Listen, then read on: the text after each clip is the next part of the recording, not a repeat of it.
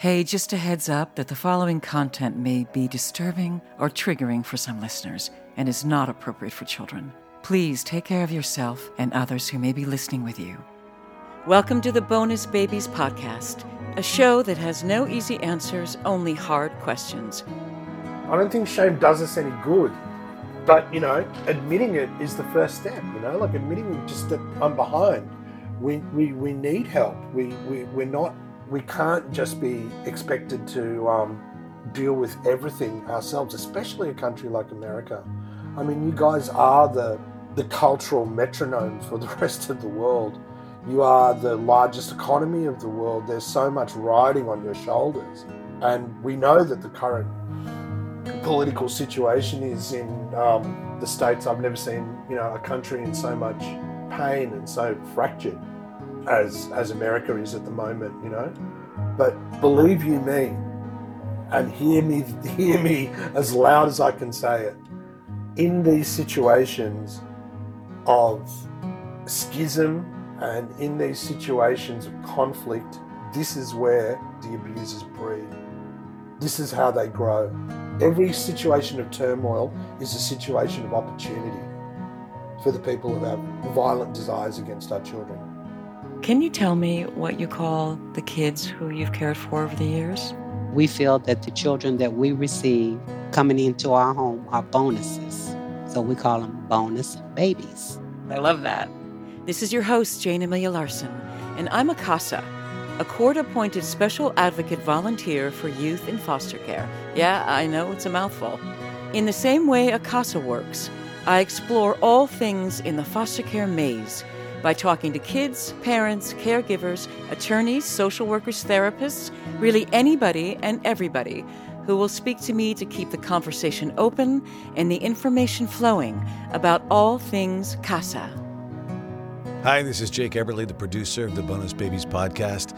And today, Jayne Amelia speaks with Akhim Dev. Akhim Dev is a filmmaker whose documentary, The Children in the Pictures, takes us inside Task Force Argos, a renowned Australian based police investigative team as they go undercover to rescue children from online sexual exploitation and abuse. Since 2009, Task Force Argos have identified and rescued over 1,100 children from their abusers. Dev says, for those children in the pictures and the extraordinary police officers trying to rescue them, I knew this story had to be told. From infiltrating global criminal networks to hunting down the world's worst abusers, the Argos team shines a light on the dark reality of online sexual abuse and the fight we all face in stopping it. Here's Akhim Dev. We're talking with Akhim Dev from across the world. May I call you Dev? Sure. Yeah, that's what you like, right? Everyone calls me Dev. Yep. Okay. Uh, so, can you tell me a little bit about how you were born? What What is your family of origin? My family of origin. Um, well, we're first generation immigrants from India to Australia. So, all my family, including myself, we were all born in uh, India, uh, in the south of India. I guess you'd say we were born into a family of uh, privilege. Um, my grandfather was the governor of Maharashtra, Bombay, in the 1960s. So we had a pretty uh, comfortable life back in India. Both my parents are professionals. Uh, so we came out to Australia in the 70s, which, believe it or not, was still uh, the official government immigration policy was the white Australia policy. so uh, you had to have a. I'm sorry, what like? You had to have a damn. Like W O T. No, white. White. the color. White, white. yeah. Oh wow, really? Yeah, yeah. That only stopped in 1975. So, um, you know, they wanted they they kind of wanted a homogenous sort of society, but um, they after World War II there was a lack of um, skilled migrants, um, skilled professionals in Australia. Anyway, the population was pretty small. So, um, as opposed to our, the normal sort of uh, Indian diaspora, like heading to UK or America or Canada, we went to Australia. We Went to Oz, right? And so, do you have brothers and sisters? Mm. I do. I've got a um, a big brother and a big sister. They're both well. My brother's in Edinburgh, and my sister's in Melbourne. Right. And in, in your own family of origin, were your parents together? Did they stay together? No, they didn't actually. Um, they separated in my mid 20s. Mm, that happened to me too. And uh, it's it's it's never nice, even if you're grown up, right? I think it could be worse sometimes. You know, um, it's such a kind of shock to the system. I think you know kids are so incredibly resilient um, that I think when it happens at an early age, I think there's a lot more acceptance around it. I think um, my family at times, my siblings and myself, you know, we still scratch our heads um, wondering about it. But um, yeah, my mum passed on uh, about 20 odd years ago. So. Wow, she was young. Wow. Yeah, she was only 60. She was only 60. And my brother just turned 60 this year. So really puts it into perspective. Mm-hmm. Um, yeah. Yeah. But. Um, right. So are you married with kids? No, I'm not. I'm not. I'm a father of 2 i mm-hmm. I've got a 22 year old and I've got a seven year old. Come on. both, 22. Both to different women. both to different women. I didn't wait till the oldest one was old enough to babysit before I went again. Um, oh. No, two, um, That's two, funny. Two beautiful, beautiful women um, who are great mums. And we, yeah, we all kind of do our best to. Uh, you know, make sure that it's kind of a modern family, you know, mm-hmm. an extended modern mm-hmm. family. We have our ups and downs, no doubt. Seems like um, the common denominator that they've all got is um, they all think that I'm a piece of work. But of course. Uh, which you probably are, right? But yeah, go ahead. oh, you know, my Yeah. moments, yeah. yeah, yeah. yeah. That's the reason why I'm single, yeah. All right. So the way that we met is I saw your very powerful film, The Children in the Pictures. And you said something during that. There was a panel at Fox. You said something during the panel that uh, so struck me. And you said during the making of that movie, you actually had a panic attack. Can you tell me about that? Uh, yeah. Or a I think I breakdown. was trying to Yeah. downplay. Yeah, it was a breakdown. It was a breakdown. There's no other way to put it. Um, I didn't always look like, you know, I've got a, a lovely white beard at the moment, which um, wasn't the case when I first started in uh, working on this documentary. In fact, you know, my I went white pretty quickly, and my, you know, my mental health professionals believe that it's definitely PTSD related. Um, it's something that I share with a lot of the investigators in the in the documentary and a lot of the investigators that I've met in the field. But um, I mean, look, I think the long and the short of it is that um, the material is so toxic that if you don't have a sexual attraction to children and you see what these abusers do to these kids, often pre-speech or even younger, it's it's horrific. And I'm not a I'm not a fresh-faced schoolboy, you know. Like I've been around. I've been to war zones. I was on the ground in India when the tsunami hit, and I've seen death and destruction. I've seen violence, um, despair, addiction. Nothing compares to this. Nothing compares to the the horror of um, seeing something so vulnerable and powerless as a child um,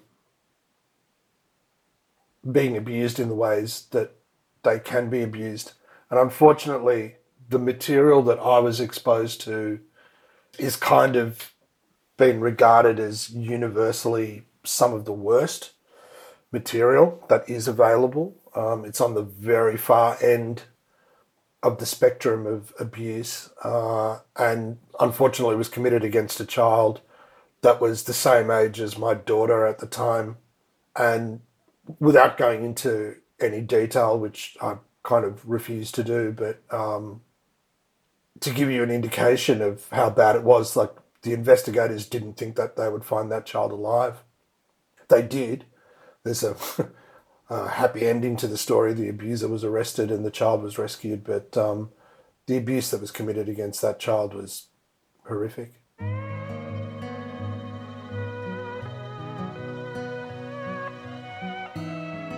Right, so let me go back and ask you I know that you got the idea to make the film as a result of exploring recidivism uh, with incarcerated mm. peoples, right? So, how, how did that come about? Mm.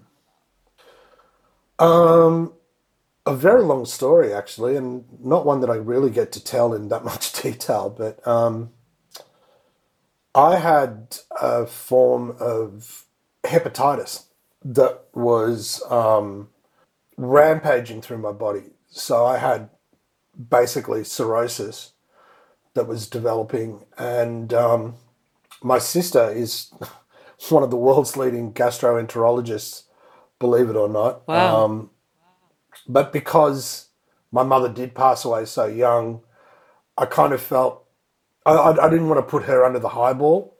So um, she told me about uh, new treatments that were coming available on the market, um, but they were that they were um, still in their testing phases, and um, you know, a lot of the times with um, pharmaceutical trials, especially with hepatitis, they tested on, um, I guess, society's most expendable. Wow. So a lot of people who do have hepatitis are drug addicts and people from a lower socioeconomic background. So um, I found out about this trial at a methadone clinic. I went in there and I told them that I didn't have any addiction issues. I mean, apart from like recreational dabbling, but I got on a trial. Long story short, I got on a trial and I was saved. And ironically, it was the trial my sister worked on. But yeah, there I met a whole bunch of guys who were in my same cohort, and a lot of them were ex prisoners. And I just became fascinated. You know, when I heard the statistic that um, if you have a high level recidivism score, you've got an 80% chance of being back in prison within two years. I just became fascinated by, um, yeah, that process of being given your freedom and then having it taken away from you again, usually by your own actions.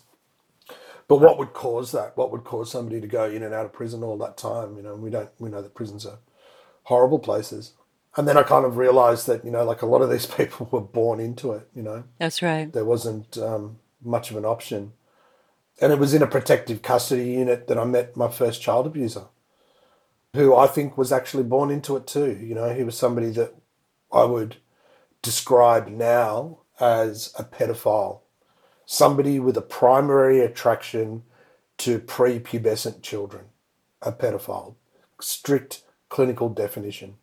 I mean, I think we we um, we bandy about that term pedophile a bit too much. Um, I don't even like using the term pedophile when it when it comes to people who commit these crimes. I think it doesn't matter whether they're pedophiles or what their motivation is; they're still child sex offenders.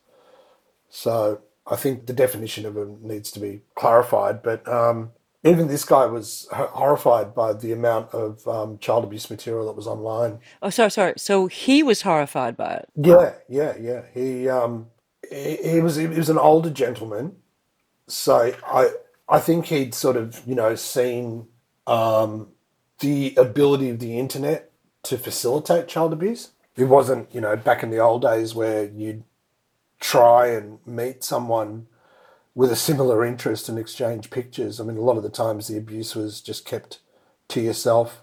It doesn't mean that you wouldn't take records or mementos of it, but exchanging that material, that was kind of something else. Right, and now it's a huge market. Right now, it's a, it's a, it's a huge. Well, inter- yeah. You know, look, the internet, the internet does what it says on the packet. You know, it brings people together um, it unites people of any persuasion, good or bad. And um, this was always going to be a natural safe haven for child sex offenders to exchange their material and, you know, encourage their prurient interests, but also develop community. you know, develop a community, develop, yeah, a network where they could um, normalize that behavior. Right. And we are talking about millions and millions and millions of people, not a few weirdos that you're never going to come across, but millions of people all over the world. Yeah, well, I mean, in the documentary, we had a look at one network that had about 50 people in the in the network, but still managed to abuse hundreds of children. Then the next network that we had a look at that was on the dark web had 45,000 members. Um, there's one that's just recently been taken down that had um, over 3 million. Hmm. And I, I know you go over this, you really lay it out in the documentary how uh, the exchange of the child sexploitation uh, images, um, all the media, how how it how it happens, how it propagates, but you also explore, I think, so well, the task force that is trying to make a dent in this horrific commercial exploit. Can can you tell me about Team Argos? Yeah, Team Argos, headed up by Jon Rouse and Paul Griffiths. Um, look, it was one of those amazing opportunities to talk to people who were, number one, very, very good at their job, very skilled investigators, um, internationally recognized for their uh, techniques and practices and knowledge to the point where they were heads at, at an Interpol level. But from a storytelling perspective, their kind of police careers were the history of the internet. Like when they started getting into internet crimes against children, the internet was just starting. So we had this amazing kind of resource available to us by guys who'd basically seen networks start off by, you know, CB radio, you know, those old school kind of trucker radios, to um, what it is now, which is um, highly mobile, highly agile mini groups on WhatsApp to these giant sprawling networks on the dark web.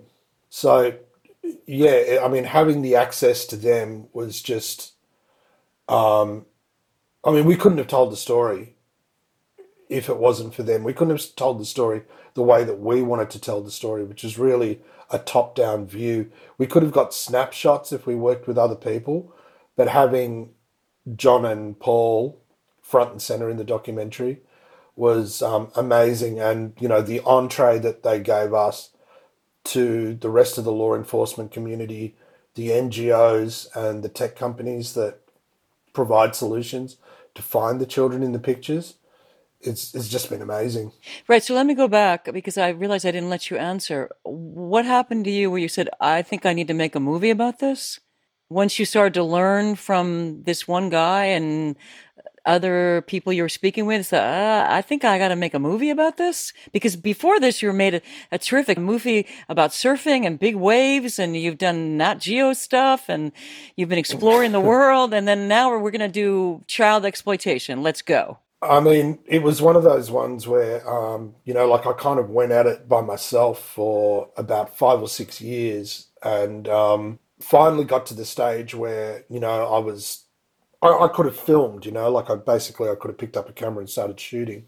So I needed like development funding, and um, when I went to our film funding organisations that we have in Australia, I mean the, the the shock and disbelief that they had over this story that this existed. I mean, I think there there were there were several kind of motivating factors. Number one, I it was just one of those stories where I was like it was just beyond belief.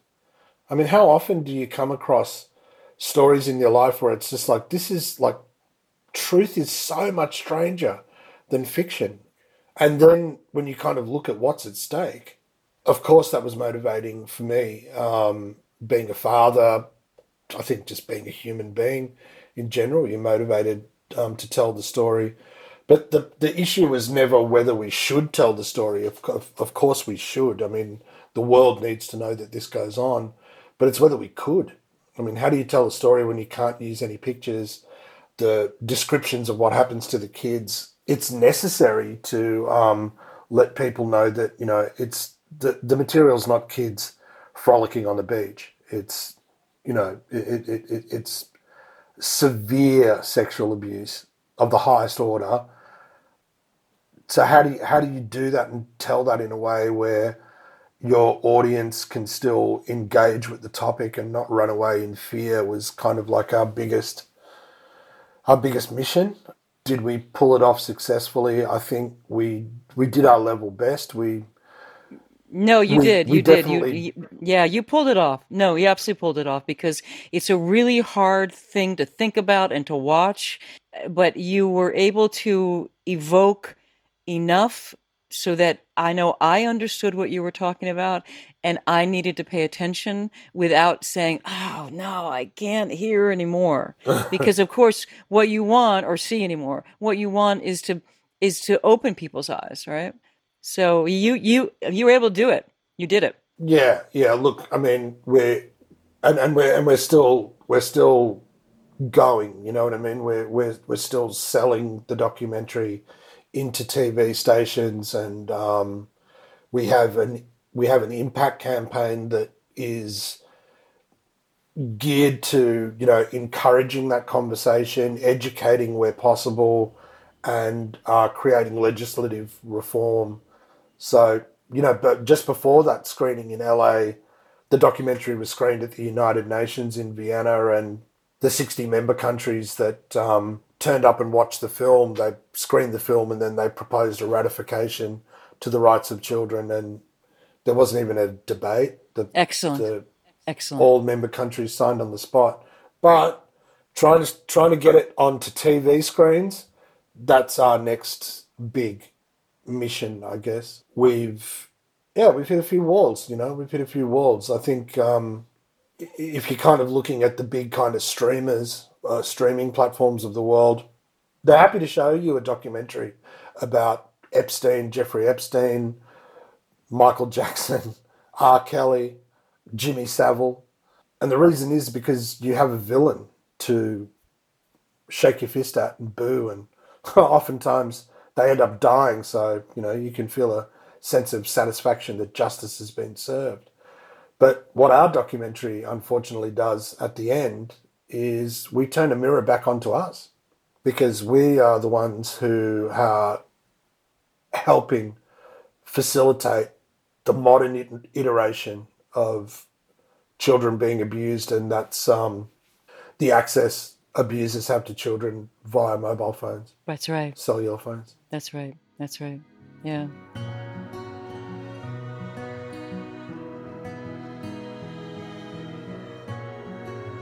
But now you're also doing something. Part of your outreach is, uh, and I've I'll, I've actually submitted pictures of myself as a child, where you're asking for pictures of children to train AI to recognize unsafe pictures online. I, I find that's fascinating. Yeah, yeah. I mean, look, the, the, it's it's a it's an area that will grow and change and expand over the over the next few years. Yes, there's a um, a university in Australia that is trying to teach their AI um, the difference between adult and child features to be able to you know scan. We're also in development for a mobile phone application that parents and kids have on their own phones where parents can see their child's online activity, like know what apps the, ch- the their kids are using, see who they're talking to. And yes, it does perform the function of uh, protection and prevention, but we also want to use it as a platform for education. Parents are so often in the dark about what their kids' behaviors are online that we can, you know, by facilitating this type of interaction, we can actually use it as the analogy that I use is like an internet driver's license.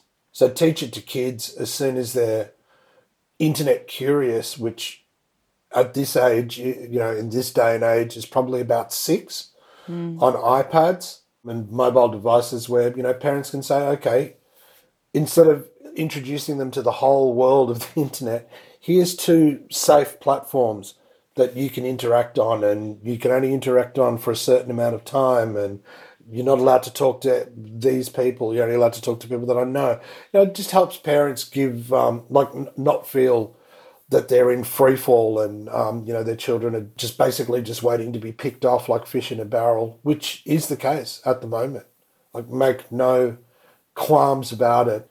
You know, they believe in in Australia the statistic is about seventy five percent of children aged around thirteen have been approached by somebody that they don't know online. That's right, and and they're also they're finding them via the the GPS that are in the apps. So uh, a predator will know when the kid goes to the mall, right? Because he says, "I've had a fight with my mom. I'm going to the mall," and the predator goes and get him, right? I mean, it's on the it's on the app. Yeah, I mean, look, you know, the the the um, the risk of in person contact is definitely increased. Whether that means offenders will take advantage of that, I don't know because from what I've seen, they can get all their sexual needs met by what kids can do on phones. Right. Make Wow. content for them. It's Wow. just as horrific as the abuse that's been um, committed hands on. I'll give you an example. Facebook last year internally reported 90 million instances of suspicious use on their platform. 90 million. Now, one of these reports was kind of a bit innocuous, just an investigator going, just doesn't feel right. It landed on the desk of Argos. Unfortunately, in Australia, we had to contact our telco that charge Argos for the reports and also take their sweet time delivering the IP address of the user. Now, that user was um, a human rights lawyer, law professor, married, father of three, who, when they opened up his computer, had 600 victims. His age preference was around seven or eight. Now, these kids were committing violent acts of self abuse on themselves, on uh, siblings, on peers, on strangers, uh, on family pets. This guy had complete control over these children, 600 of them. They managed to identify 150, so there's still 300 or so children out there that still think this guy has control over them. Wow. The, the duress that this guy is putting on them still, and you know, he was just controlling it all from a laptop at home in his study.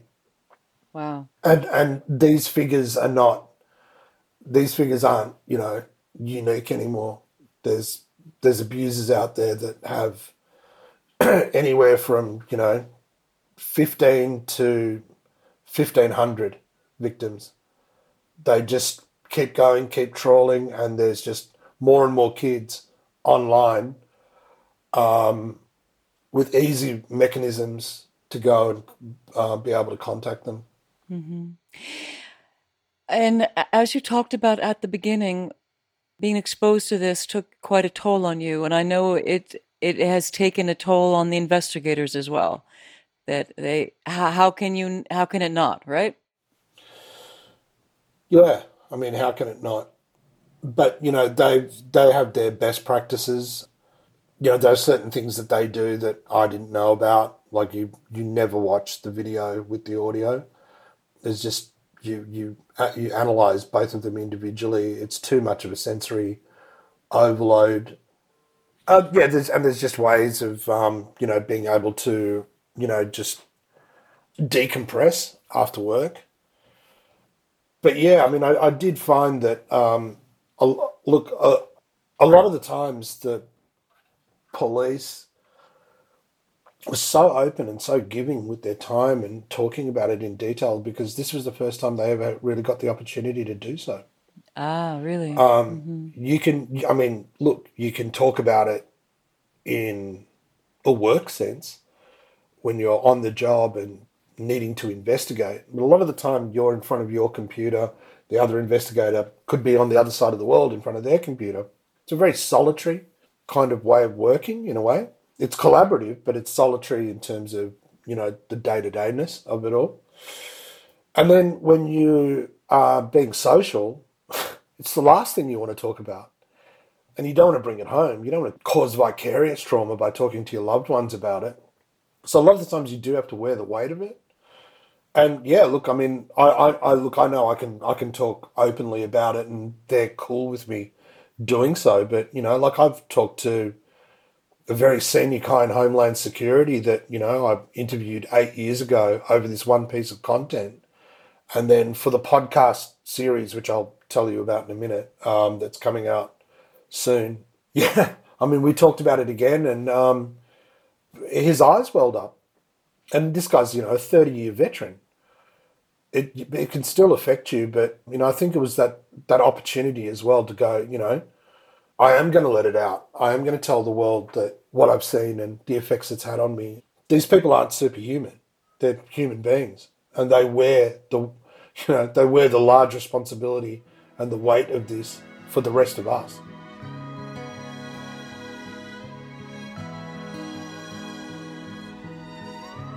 Right. Let me ask you then for because now you you've made the film, you're out there, you're screening the film, Mm-hmm. you're trying to sell it into different markets, Mm-hmm. you're talking about it a lot. S- Even you're talking about this podcast, you're still living in it. It's all, still part of your day to day, right? Oh yeah, I'm not going to stop. I'm not going to stop. We're um, so the things that I've got on my calendar, we're releasing through iTunes and Spotify um, outside their paywall. Um, that's their contribution to it. An eight-part series that is basically a deep dive into Argos's first deep cover takeover of a dark website, and it looks at it through the eyes of the investigators who have to assume the identities of these abusers. I mean, can you imagine what that's like as a job? Oh, just horrific, I'm sure. Yeah, and we go into a lot more detail about the effects of the victim and the nature of the perpetrator as well. And it's a it's a real global story. Look, it's a killer cops and robbers story on that aspect of it. But yeah, the other messages that we've got that are intertwined in it. Yeah, it's a it's going to be a really powerful series. So that that'll come out in November. In November, I've got a screening for your Congress in the States that's being facilitated by my government and um, the UK government as well, which is amazing. We've got, you know, governments now collaborating with each other and saying that this is a part of the fight against child exploitation, raising awareness and having the discussions and doing things like this, like being on this podcast. This is part of the fight. So I'm not going to stop. Also, Jon Rouse, God bless him, a couple of years ago went to my home country, India, took unpaid leave, mind you, and set up a task force Argos in a state in the south of India, next door to my home state. And in their first year, they rescued 60 children. They're having their third. They're having their third anniversary. So I'm going to go and do it in my home state. I'm talking to the police there, and Jon and I are going over in September. We're going to meet my local police, and um, you know the Australian government and the UK government are, are right behind it as well. Right. So, um, so the series you talked about will also be called "The Children in the Pictures." Correct. Excellent, and that's a limited podcast series. No, no, no, no, no, no. It'll be it'll it's it's eight episodes, but it'll be up for it'll be up for a while. Um, We'll as soon as we release episode zero, which is our trailer, we'll um, send you all the details to pass around to your members. Well, there'll be a QR code, and they can access all the episodes um, for free. Wow, that's really great. That's great, and you can imagine having these task forces all over the world because part of what I learned in the film is that it's really the international collaborations that are working, but they're also the most difficult to put in place. Yeah, I mean, look, you know, I think um, it, it it's funny being a citizen of a global citizen, a, an Australian national, but having a strong cultural and spiritual connection with my own country, India. And I honestly think that this is one of our opportunities where apart like instead of just arguing about the detrimental effects of colonialism this is one way that the west can apply acquired knowledge to help with an emerging crime type in India, it will absolutely skyrocket when you have close to three quarters of a billion people having access to online, high speed online devices in the next three or four years. Mm. It's a recipe for disaster. And we know the effects that it has on the victim. It's a crime that will echo and reverberate through a person's life for the rest of their lives. Yes. So it might seem that we're trying to just, you know, protect the, the innocent and the the vulnerable, but we're trying to also future proof. That's right. Of, to save their lives for evermore. Forevermore, you know, and and also we we know that the the detrimental effects it has on abusers. Now, sometimes, you know, people don't have the education enough to realize that this isn't just some, yeah, some sort of like frivolous form of sexual expression that they're kind of exploring or they're doing something a little bit naughty or untowards. This is this is disastrous, especially if you get caught doing this. I mean, your life's ruined. So, looking at it from that perspective as well, we need to um, really show how disastrous this crime type is. And, you know, there'll come a time when we need to actually put a dollar figure to it of how much this is costing society. Hmm. In terms of the rehabilitation of children, in terms of the resources that need to be spent to monitor the web, um, to keep the Argoses of the world running. And I mean, America, my God, you are so far behind in terms of investigative strength. I mean, you've got some of the best in the game in your backyard, like Homeland Security, the FBI guys, you know, various teams in ICAC, but your funding is like negligible compared to what the rest of the world spends on it. Mm-hmm. I think a country like Australia has spent like more than three times the amount of money, and we're, you know, we're only 20, 25 million people. Yeah, well, we um, should be ashamed. We should be ashamed. Yeah. Uh, look, I mean, be ashamed or be educated. You mm. know, I don't think shame does us any good. But you know, admitting it is the first step. You know, like admitting just that I'm behind. We we we need help. We we we're not. We can't just be expected to um, deal with everything ourselves, especially a country like America. I mean, you guys are the the cultural metronome for the rest of the world. You are the largest economy of the world. There's so much riding on your shoulders. And we know that the current political situation is in um, the States. I've never seen, you know, a country in so much pain and so fractured as as America is at the moment, you know. But believe you me, and hear me hear me as loud as I can say it, in these situations of schism and in these situations of conflict, this is where the abusers breed. This is how they grow. Every situation of turmoil is a situation of opportunity for the people who have violent desires against our children. Yeah, I think that's interesting because because even on on a micro level, that is true. One of the reasons why so much I wanted to speak to you is, as you know, I work with youth in foster care, and foster youth are particularly vulnerable population for trafficking of all kinds. And it often happens when they're very, very young in homes where all they want is love and attention and safety. And instead, what happens is they are exploited in a variety of different ways. And then they end up becoming exploiters. And it, it becomes a generational uh, problem one of my most recent guests was trafficked by her mother when she was four years old. She found out a little later, as a young adult, that her mother also had been trafficked for drugs. And so it's just this pattern that is happening.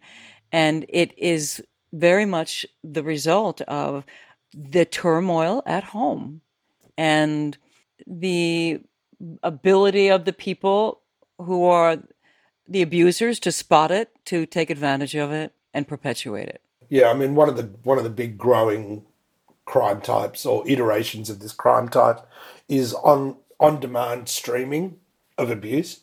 So it's basically pay per view abuse.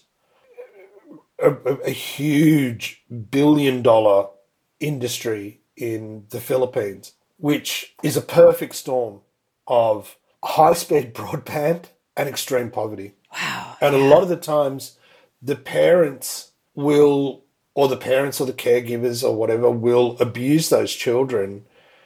And yeah, there's, I mean, there's been intergenerational prostitution in those, in those families, sometimes for five or six generations. You know, great grandmothers were prostitutes. So, you know, I mean, to, to consider it normal, I think is a little bit, um, I, yeah, I, I think, you know, for them to view them as considering normal is, is misunderstanding the situation. They understand that there is an economic value to the very young, more, more so than their economic value mm-hmm, mm-hmm. and they know that there's a market out there for it. So, if the sexual exploitation of a child, if one 20 minute session of sexual exploitation of a child can feed a family for a week, then it's going to be very hard for them not to take that up as an option. And also the whole the whole factor that it's not hands-on abuse technically. They seem to they seem to think that it's not as um, not as horrific for the child. You mean that they're not being hit, let's say. Instead, they're being sexually abused, but they're not being beaten. So it's not as bad. Well, they're not being they're not being Then put- if- no they're not being like left alone with a stranger in a hotel room. Oh, I see. I see. They're just being abused over a web camera by by Wow. by a family member, or you know, often the time they they let the other children abuse themselves or other kids. I mean, I don't think there's anything or any form of child abuse that um, is worse or more detrimental than another form. I think um, there's just something about that key pillar of a child's development, that sexual pillar that once it's tampered with, just has disastrous effects. It, and it could be very subtle or it could be um, incredibly, you know, overt the abuse. But um, the damage, the damage can, you know, vary from individual to individual. It's it's just all horrific to me. Yeah, you know, I, I really appreciate uh, hearing you talk with a great deal of, I want to say, grace or a great deal of generosity uh, around a very difficult topic. That even when I said they should, you know, we should be ashamed, you said, well, shame isn't really the answer here, or shame isn't what you need to really focus on. It's there are more important things. It's the humanity of it, and trying to find solutions in order to prevent this kind of thing and by and to prevent children's lives by being ruined and the abusers' lives. and the abusers' lives. You know, we never talk about we never talk about the abuser too much, but um, we need to because it's um, for several reasons. The abusers are becoming younger and younger. Mm-hmm. Some of the guys who are running these forums, these massive online forums of, you know, one and a half, two million people, are under thirty. They've cut their teeth and they've grown up with a culture of child abuse. They mm-hmm. probably had an awkward feeling or a desire that they were ashamed of. And who can they turn to? Their parents, the police, their priest, the doctor, no one. So they go online and there's people waiting for them. That's right. tell them that it's all right. They find a community. They find a community. community. They find a community. I'm Just not, as you said at the beginning. Yeah, now I'm not mm-hmm. trying to justify that behavior in any way, shape, or form.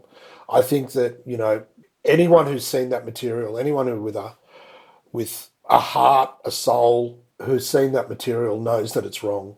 They can justify it, rationalize it as much as they want. In fact, a lot of the chatter on the boards, they don't even give a shit about rationalizing it anymore.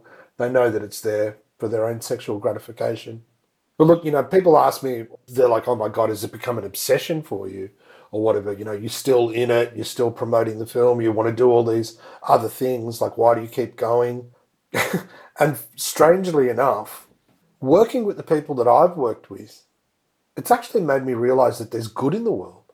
Mm-hmm. These people are doing it. Mm-hmm. And good may not have to exist in some halcyon rainbows and unicorns and pink cloud world with the absence of evil. Good might have to exist despite evil. It's it. I mean, looking at the images that I've seen, it does make me it does make me have a different comprehension and different definition of what evil is. And I do strongly believe that there is evil in the world. But I also believe that there's good in the world. And we have to we have to work a lot harder for good to emerge. I can't help but smile because I hear church bells in the background where you are. Yeah, I live. Uh, it was good timing, right? Oh my gosh. I, I, am not particularly religious, but I love the sound of a good bell. And uh, wow. I love I love my I love my church bells. It's wonderful.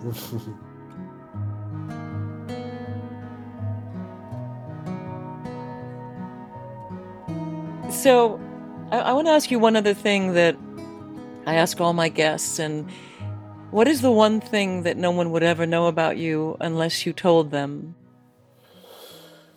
Um, it's something that I don't talk about often, but what I've actually realized about myself is that um, the access to the material that I've been able to see was just the straw that broke the camel's back.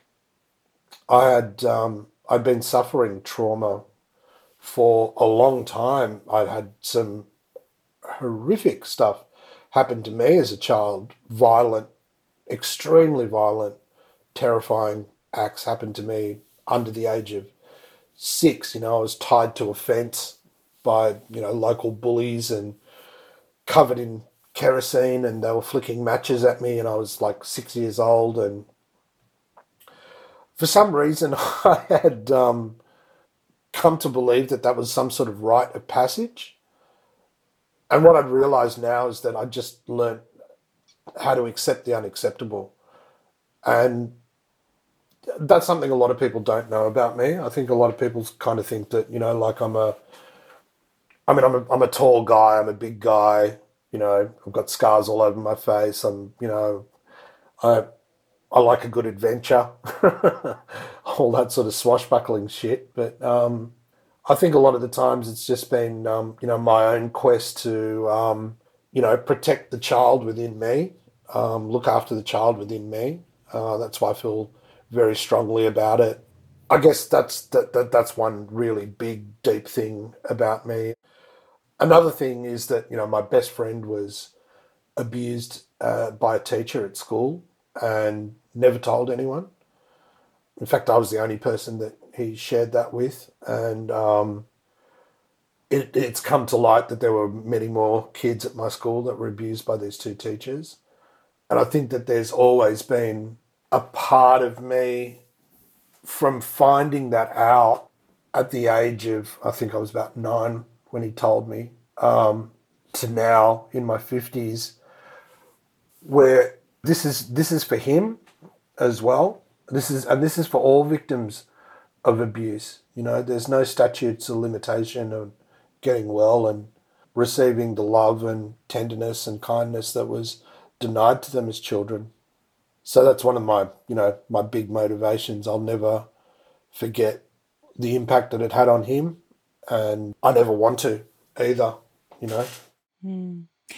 I know it's very hard work that you're doing. It's it's also very heroic work. I I I think you know that. You probably wouldn't say that about yourself. You'd talk about maybe, you know, the team Argos in that way, but it is truly heroic work. And not only because of the effect that you're having on, on the people who see the movie, but also because I can see the humanity in you growing as you're talking about it. I don't know how to say that exactly right, but I think you know what I mean, right? It, I would be lying if I'd said that, you know, this hasn't caused me to, um, you know, stop and reconsider some of the things in my own life, look at my past behaviors, look at certain actions and decide to myself that, well, you know, that it's just not the way that I want to live. Um, I'm I'm really open to acknowledging my own personal mistakes. yeah, I mean, you know, like a lot of people have said, you know, you're very brave and you're very heroic and stuff like that. Um, and I'm not and, the only one who said that. well, I mean, what? I, I don't. I, I, I, you know, I'm, I'm, I, I am actually quite. I'm actually pretty shy um, when it comes to things like that. I don't take compliments very well, but um, you know, look, one of the big things that's gotten me through is uh, transcendental meditation. You know, I work with the David Lynch Foundation. Please, if your listeners are out there, please go and check out the David Lynch Foundation, learn about transcendental meditation.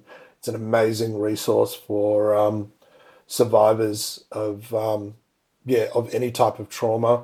In fact, we're we're going to be teaching the technique to any volunteer that wants it at Argos and give that to them as a resource as well. It's kind of like my way of saying thanks to the Argos team and you know also a part of my mantra, which is, you know, like I'm here to, these people, you know, they protect and serve.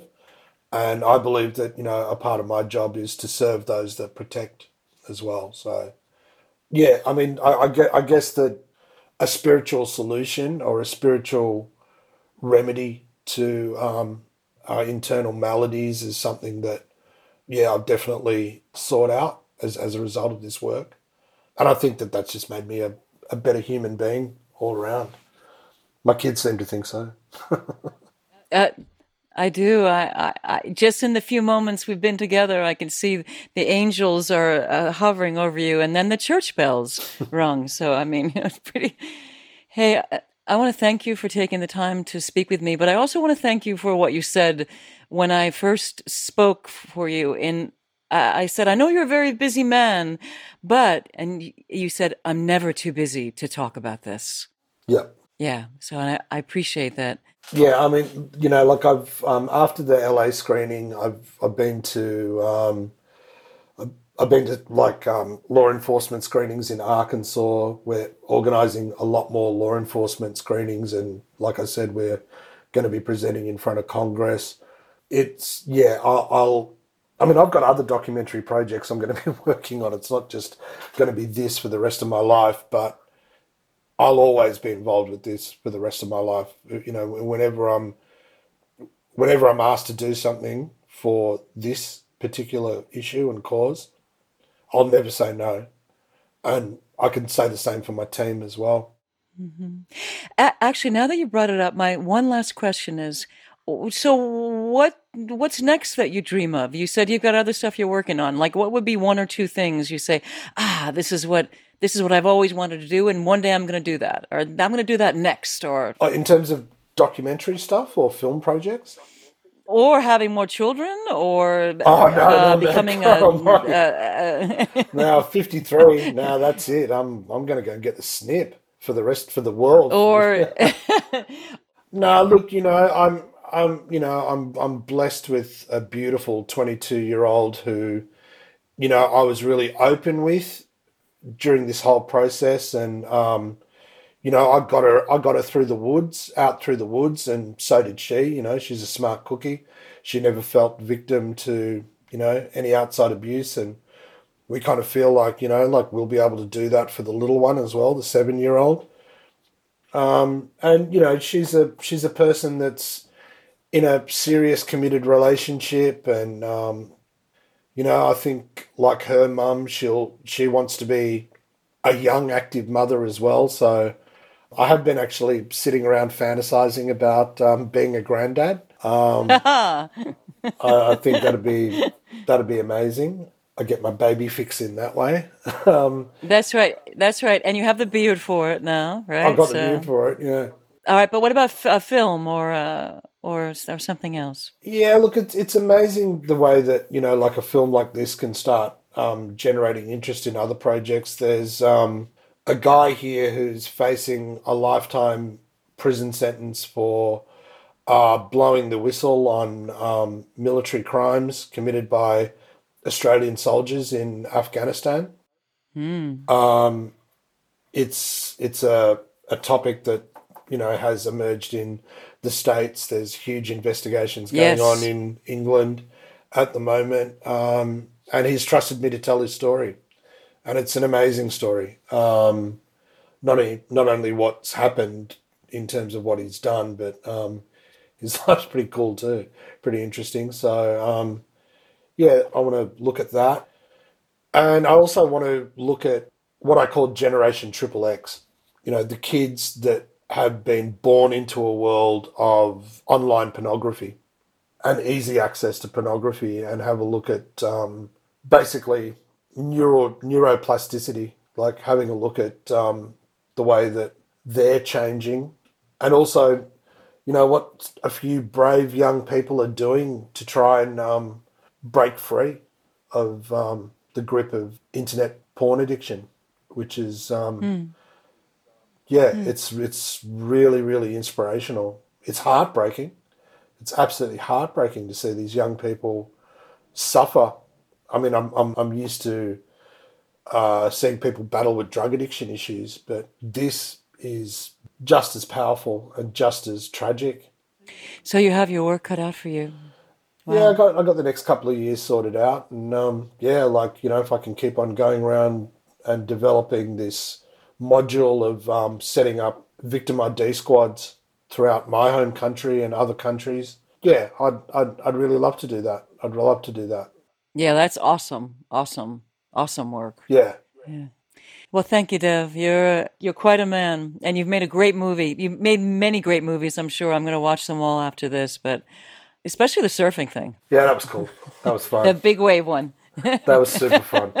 Well, as you said, you're an adventurer, right? That must have been pretty adventurous. Yeah, yeah, that was a good adventure. I also like lived with a tribe of nomadic gypsies in India for a, while. That was pretty wild. That's right. That's right. What's the name of that film? What's the name of the that film? The Final sacrifice. Okay, excellent. All right, you have a good day. And yeah, I'll be getting in touch with you, thank you um, again. when the podcast is about to be released. Absolutely. All right, Absolutely. fantastic. And th- thank you for talking to me from across the world. Pleasure. Pleasure was mine. Thank you, Dev, for this incredibly insightful and compelling story about your personal journey working with Team Argos. Despite the resilience of our children, none of them should be victims of this kind of insidious sexual abuse. Clearly, your film, The Children in the Pictures, shows how important it is that our leaders become educated about these crimes so that they can take direct action. Because without the necessary funding and a unified focus to stop this exploding market of child abuse on the dark web, it will continue to grow. So, thank you for joining us today and sharing this story. Thank you. Our next guest is Angela Quijada Banks. She's a former foster youth and an NAACP Image Awards nominee and American award winning author of the Black Foster Youth Handbook. As a transformational speaker, she's touched thousands with her message to alchemize pain to purpose and power. So join us next week for Angela Quijada Banks. Thank you and be well. If you see something, say something. If you suspect a child's health or safety is jeopardized in any way by parents or anyone else, contact the Child Protective Services Agency in your county. 24 hour hotlines are staffed by trained social workers who will help you through the process, and you can do so anonymously. In California, you can call the Child Protection Hotline at 800 540 4000. So if you see something, say something. You might be saving a child's life. If you want to know more about becoming a CASA anywhere in the country, go to nationalcasagal.org and in LA, casala.org. And if you want to know more about becoming a foster parent, check out the National Foster Parent Association at nfponline.org. There's also faithfosterfamilies.org and adoptuskids.org. There's tons of other information online as well, so you can just hunt around. We also want to thank the supremely talented Christina Apostolopoulos for her beautiful original music. You can find her music on Spotify or Instagram at Christina Aposto. And also thank you to Yukon Har for his engineering. Thanks for listening, and if you like what you hear and you find it as valuable as we do, please rate us and hit subscribe. You can also make a donation at bonusbabies.org. See you next time.